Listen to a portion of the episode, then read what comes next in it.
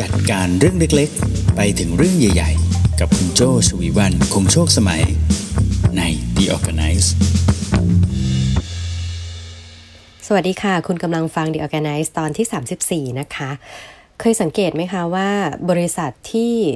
ก่อตั้งมานานเปิดตัวมานานเนี่ย นับจากวันแรกของเขาจนถึงวันเนี้ยเขามีการเปลี่ยนแปลงไปเยอะมากน้อยแค่ไหนนะคะ หรือแม้แต่องค์กรของคุณเองนะคะ คุณเคยถามโฟลเดอร์หรือว่าถามพี่ๆที่อยู่มานานแล้วไหมคะว่า ณวันที่เพิ่งทำบริษัทกับวันนี้ที่ทำเนี่ยมันมีงานอะไรหายไป และงานอะไรที่มันเพิ่มขึ้นมา น่าสนใจใช่ไหมคะ เพราะว่าจริงๆแล้วทุกวันนี้นะคะ ไม่ใช่แค่เทคโนโลยีที่เปลี่ยนไปอย่างเดียวนะคะ ผู้บริโภคก็เปลี่ยน แล้วก็องค์ความรู้อะไรใหม่ ๆ ก็มีเพิ่มมาเรื่อยๆ ดังนั้นแล้วนะคะ เราห้ามหยุดเรียนรู้ใช่ไหมคะ นอกจากตัวเราเองที่ห้ามหยุดเรียนรู้แล้วเนี่ยองค์กรเองนะคะ ก็ต้องคอยหมั่นเสริมความรู้ให้กับพนักงานให้ตรง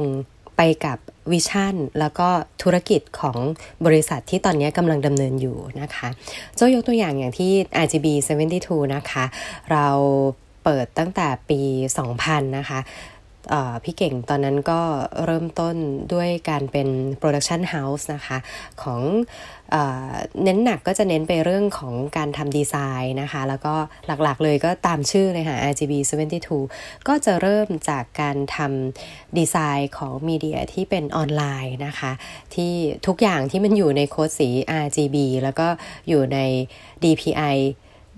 dot per pix เอ่อ dot per inch นะคะ ความความละเอียด dot per inch อยู่ที่ 72 พิกเซลอย่างเงี้ยแต่วันนี้เราก็ transform มานะคะ ก็คือไม่ได้มีแค่งานออกแบบแค่บนหน้าจออย่างเดียวแล้ว ทุกวันนี้มีเรื่อง conference นะคะ หรือแม้แต่เรื่อง podcast ที่คุณกำลังฟังอยู่เนี่ยก็คือหนึ่งในผลผลิตของ RGB 72 นะคะ ทีนี้ถ้าจะต้องมีการปรับเปลี่ยนขนาดนี้แล้วเนี่ย เรื่องสำคัญเลยก็คือทีมที่มีอยู่นะคะ ก็จะต้องปรับ ความรู้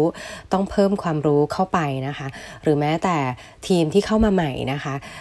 อายุงานยังไม่เยอะมาก เมื่อจะต้องไปเจอกับลูกค้าเดิมที่อาจจะเคยทำงานด้วยกันมาเป็น 10 ปีแล้วเนี่ยจะทำยังไงนะคะ ให้น้องที่เข้ามาใหม่สามารถที่จะทำงานให้กับลูกค้า ที่อยู่กับเรามานานได้อย่างไรนะคะ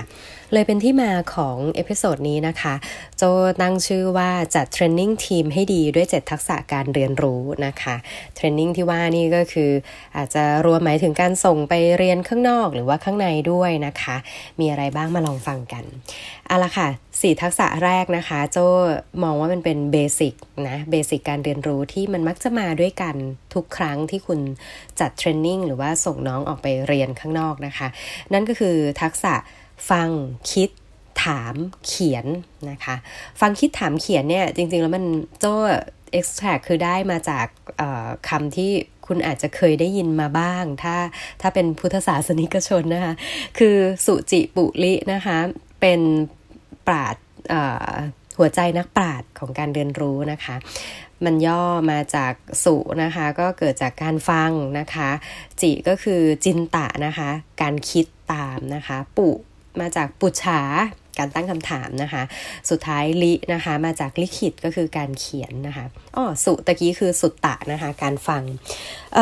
ในการเทรนนิ่งครั้งหนึ่งนะคะ ในการบรรยายครั้งหนึ่งไม่ว่าคุณจะเชิญวิทยากรมานะคะ หรือว่าคุณจะส่งน้องออกไปเรียนตามที่ต่างๆนะคะ หรือว่าคุณจะจัดการบรรยายข้างในเองเนี่ย ในหนึ่งการบรรยายครั้งนั้นๆนะคะ จะต้องเกิดการฟังนะคะ ฟังวิทยากร ฟังสปีกเกอร์นะคะ พูดเสร็จแล้วปุ๊บเนี่ยโดยปกติแล้วเนี่ยสปีกเกอร์ก็จะชวนให้คิดตามนะคะ ในแต่ละสไลด์ไม่ว่าจะเป็นการยกเคสขึ้นมานะคะ หรือว่าจะเป็นการบอกทฤษฎีต่าง เขาก็จะบอกเองแหละว่าทฤษฎีนี้นะคะมันสามารถจะเอาไปใช้อะไรได้บ้างนะคะ แล้วเคสนี้ที่มันเกิดแบบนี้แบบนี้ มันเกิดจากผลของการใช้ทฤษฎีนี้ไปทำอะไรนะคะ จากนั้นแล้ววิทยากรก็จะชวนให้คนที่ฟังอยู่ ตั้งคำถามใช่ไหมคะ เราก็ถามกลับมานะคะ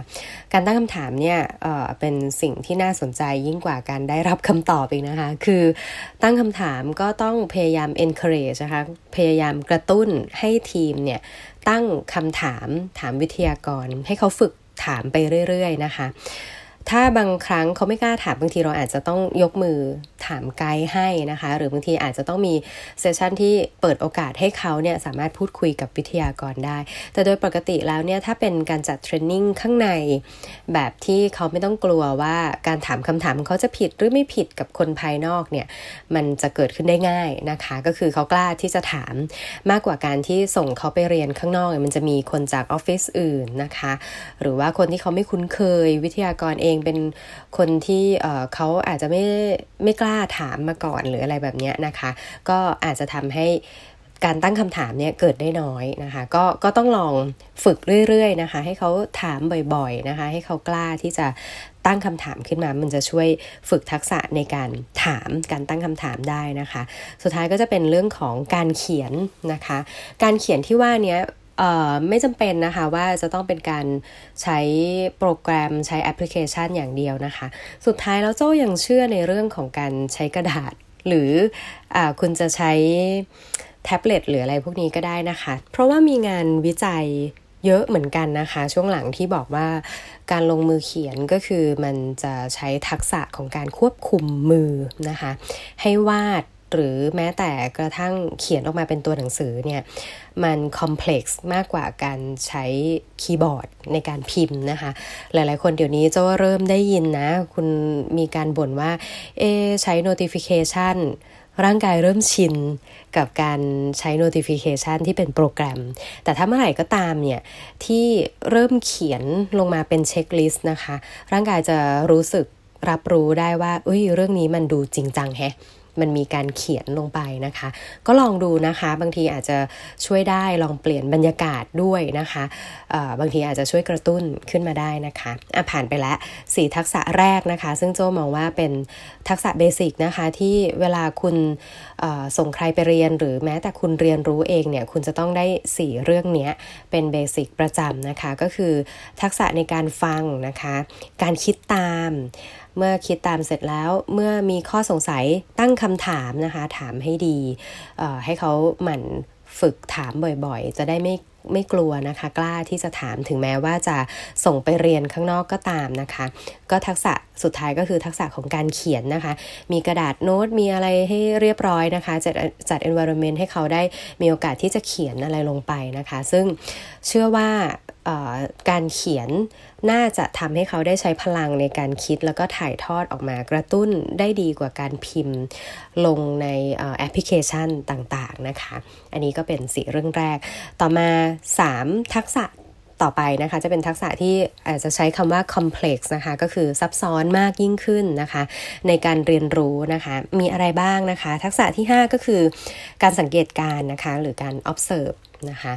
การ observe การสังเกตการเนี่ยจะเรียนรู้ได้อย่างไรนะคะ ก็คือในการที่เราจะไปเป็นผู้สังเกตการเนี่ยมันจะต้องมีคนสองคนหรือมากกว่าสองคนเนี่ยกำลังทำอะไรบางอย่างอยู่นะคะ แล้วเราส่งเขาเนี่ยเพื่อไปสังเกต แล้วบอกโจทย์เขาว่ากลับมาจะต้องมาถ่ายทอด นะคะจะต้องสรุปประเด็นมาให้ได้นะว่าเเขาเห็นอะไรนะคะ แล้วก็วิเคราะห์ออกมา แล้วก็สามารถที่จะ analyze ออกมาวิเคราะห์ analyze เหมือนกันนะ วิเคราะห์ออกมาว่าเอ้เหตุเกิดจากนี้ผลเป็นอย่างนี้นะ มันเป็นเพราะอะไรเป็นองค์ประกอบทำให้เกิดผลนี้บ้างนะคะ อันนี้เป็นขั้นที่เรียกว่า complex เลยก็คือไปสังเกตมานะคะ มีที่มาที่ไปอย่างไรนะคะ เสร็จแล้วปุ๊บก็จะเป็น ขั้นตอนต่อมานะคะก็คือเมื่อสักครู่มีพูดเกินๆไปบ้างแหละก็คือทักษะของการถ่ายทอดนะคะ เมื่อสังเกตการแล้วคุณลองเพิ่มโจทย์ให้เขามาถ่ายทอด เช่น คุณส่งเขาไปเรียนนะคะ แล้วคุณก็ให้เขามาแชร์ในออฟฟิศนะคะ อันนี้ที่ RGB จะใช้คำว่า knowledge sharing นะคะ คือทุกครั้งที่พนักงาน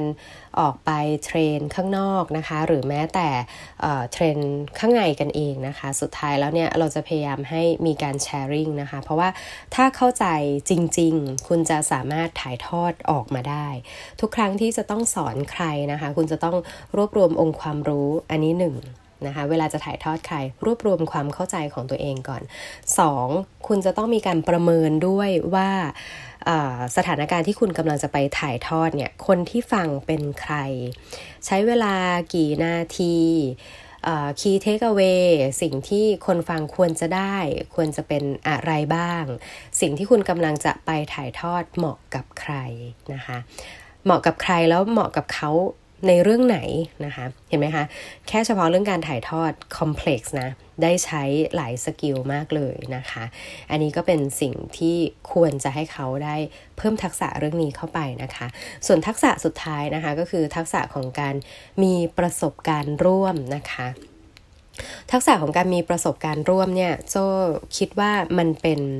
จุดเริ่มต้นของการที่เขาจะสามารถพัฒนาทักษะการโค้ช การ consult ได้ในอนาคตนะคะการมีประสบการณ์ร่วมคืออะไรนะคะการมีประสบการณ์ร่วมเนี่ยคล้าย ๆ กับการสังเกตการ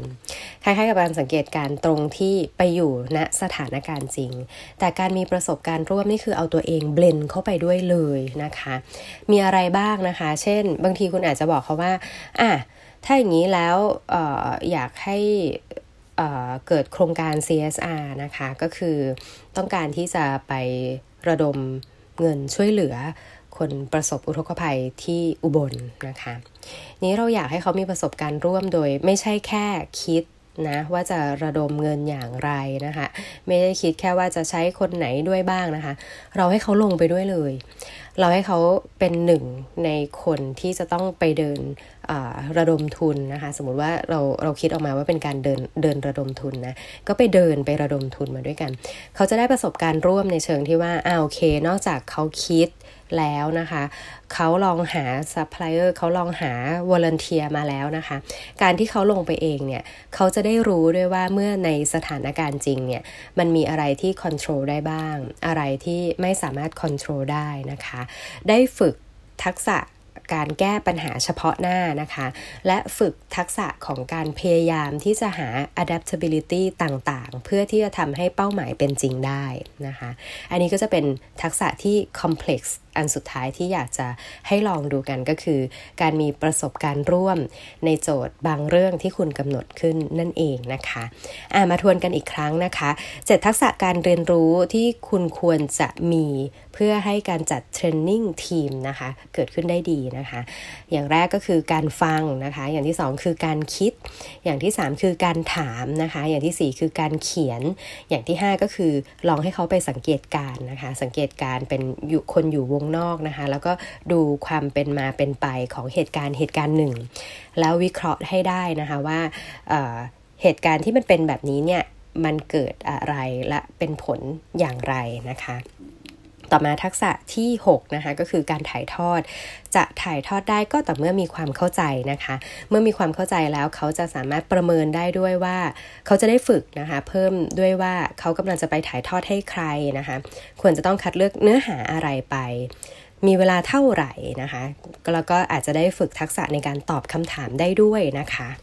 สุดท้ายนะคะก็คือให้เขาไปมีประสบการณ์ร่วมนะคะ กับเหตุการณ์เหตุการณ์หนึ่งนะคะ ที่เขาอาจจะไม่ไม่ได้เป็นแค่คนวางแผนเฉยๆ ไม่ได้เป็นแค่คนวัดผลเฉยๆ แต่เป็นคนที่ลงไปทำ on field ด้วยตัวเขาเองเลยนะคะ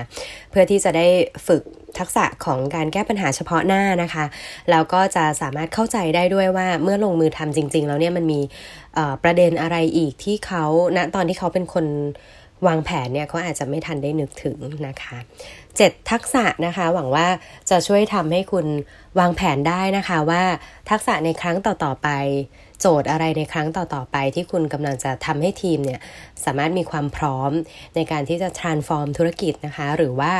เพิ่มองค์ความรู้อะไรใหม่ ๆ ให้กับองค์กรได้ ได้ไม่น่าเบื่อ แล้วก็สามารถที่จะทำให้เขาเรียนรู้ได้มากกว่าที่คุณคาดไว้อีกนะคะ หรือแม้แต่ตัวเขาเองก็อาจจะคาดไม่ถึงเหมือนกันว่าจะได้เรียนรู้อะไรขนาดนี้นะคะ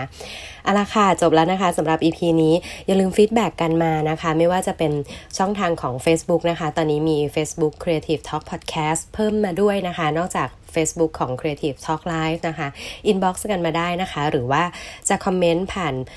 แอปพลิเคชันที่คุณใช้ฟังพอดแคสต์อยู่ตอนนี้นะคะ ไม่ว่าจะเป็น SoundCloud Podbean หรือว่า Castbox นะคะ ยินดีรับฟังนะคะ แล้วก็แนะนำกันมาได้อยากฟังเรื่องอะไร เรื่องจัดการเรื่องเล็ก ๆ ไปจนถึงเรื่องใหญ่ ๆ นะคะ ย้ำกันอีกที ตั้งแต่จัดการตัวเอง จัดการคนรอบข้างนะคะ หรือว่าจัดการงานให้เข้าที่เข้าทางได้ไวยิ่งขึ้น คุณถามมาเดี๋ยวโจ้จะไปลองหาวิธีมาให้นะคะ ว่ามันมีวิธีหลากหลายอะไรอยู่ในตอนนี้กันบ้าง แล้วมาลองแล้วก็มาลอง feedback กันดูนะคะว่าคุณลองทำแล้วเป็นอย่างไร วันนี้ลาไปก่อนนะคะ โจชวีวันคงโชคสมัย Managing Director บริษัท RGB 72 สวัสดีค่ะ